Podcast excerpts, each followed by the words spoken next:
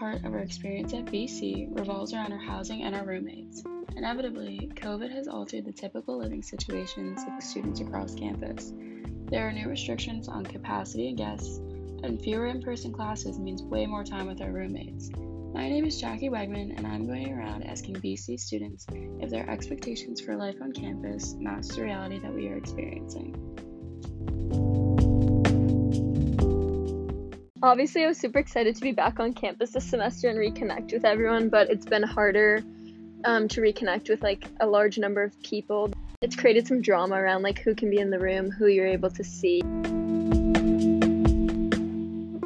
This year has definitely been a little bit different than my expectations, um, just because last year I really didn't spend a lot of time in my room, and this year um, I'm in my room a lot more because almost all my classes are online. So um, I'm doing Zooms, and it is a little bit difficult because you have to coordinate with all your roommates. Limited this year and what we're able to do uh, with regards to socializing. I've spent so much time in my in my suite and gotten so close to my roommates, way closer than I would have ever anticipated.